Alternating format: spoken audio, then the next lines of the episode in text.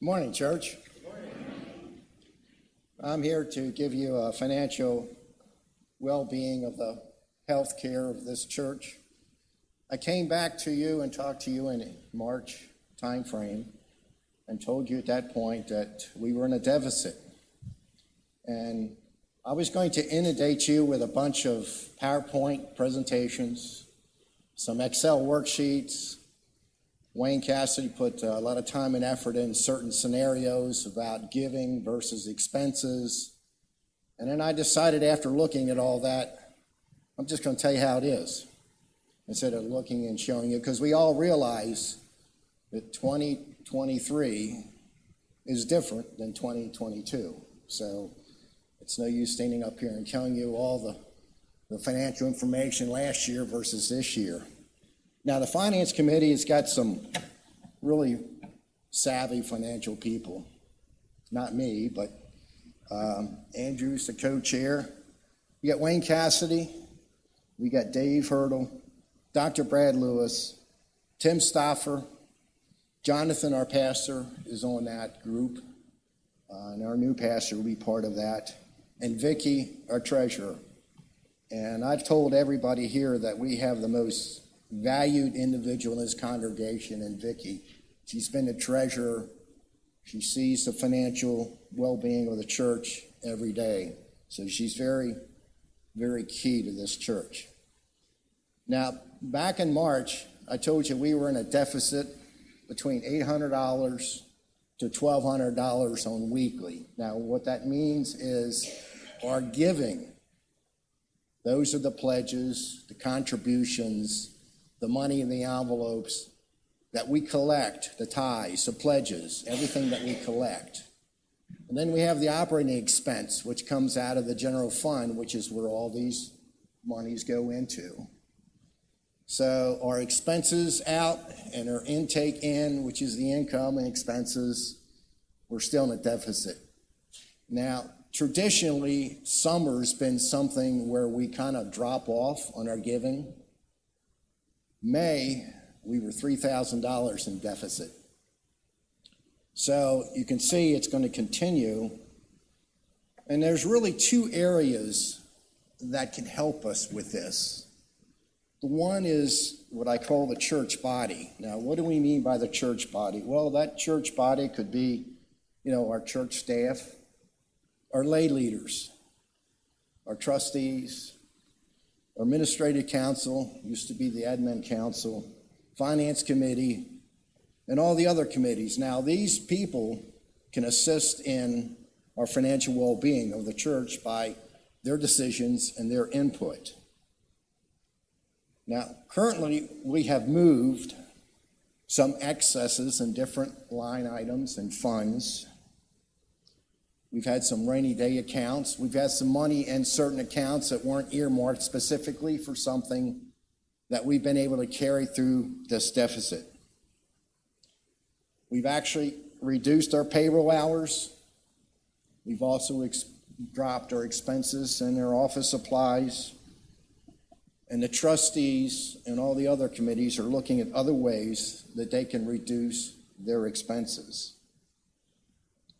We're also looking at and reviewing as a finance committee certain accounts that are laying dormant that we really don't have a clear understand of the mission and the purpose of the monies in these accounts and making a decisions on whether we can use this money to help us in our financial well-being.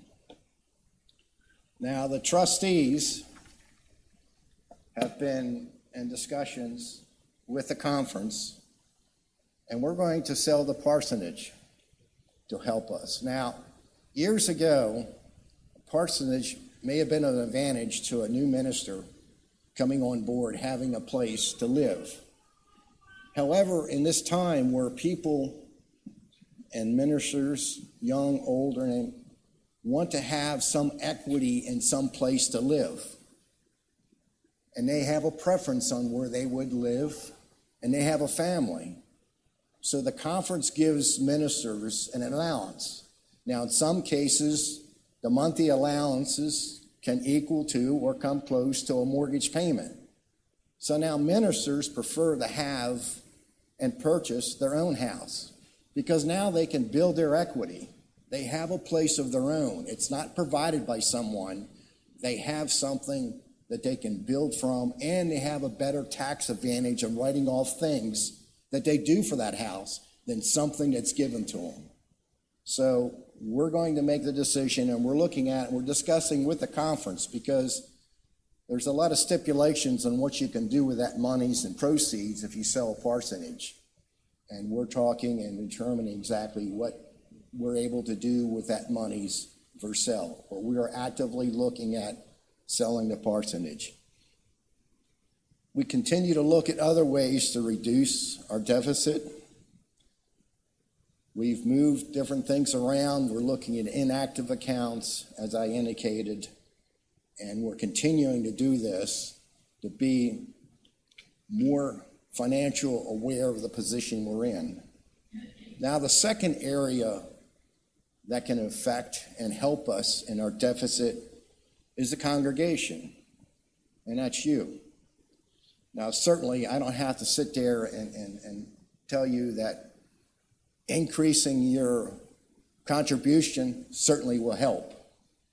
And we certainly wish that you would consider that. But there are other things that you can do to help the well being of this church. Attend church regularly. It's been shown that the more people that attend church regularly, the more active the church is, the more the contributions and the financial well being increases. So, certainly, you know, the people that are looking and, and watching church, certainly I understand, you know, the ability to be able to do that and the advantage to do that. But we need you to attend regularly. Something else you can do to help this church is bring a friend. The more you have in church, the more people, the more attend, the better you are. So consider that. Find a friend, bring a friend. When the offering plate is passed around, now we know that we all contribute, we all do our pledges and tithes. But instead of that appetizer at the paddock or the dessert or something, put a couple extra dollars in the plate coming around. Now, we've also decided that any monies in the offering plate that's not earmarked specifically for something goes in a general fund to pay for the expenses.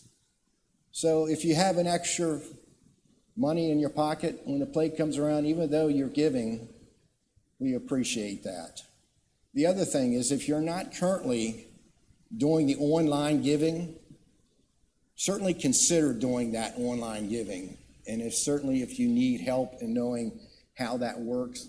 But that gives us the ability to be able to project and to have monies available and keep track by you electronically giving.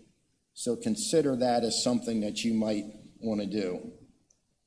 If you're a committee or you're individual and you're doing some fundraising event, certainly consider that a percentage of the proceeds of that event go to the general fund to help with the expenses of the church. And we certainly would appreciate that.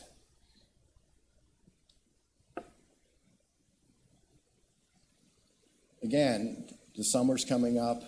We're getting a new minister. Our contributions start declining.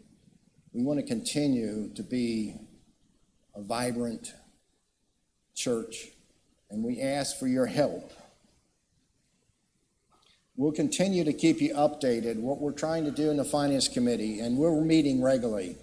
The Finance Committee with the people we're getting together uh, regularly, and we've discussed, and we're looking at with certain things that we can do. As I indicated, Wayne Cassidy's put a bunch of scenarios together. It says if we do this, this is what our deficit will, will decline. If we do this, this will do that, and we're working diligently to get to the point where we want to be able to be self sufficient in our giving and our expenses going out. I appreciate you also adding the church to your prayers. Um, certainly, that would be something that it's a big benefit to all of us.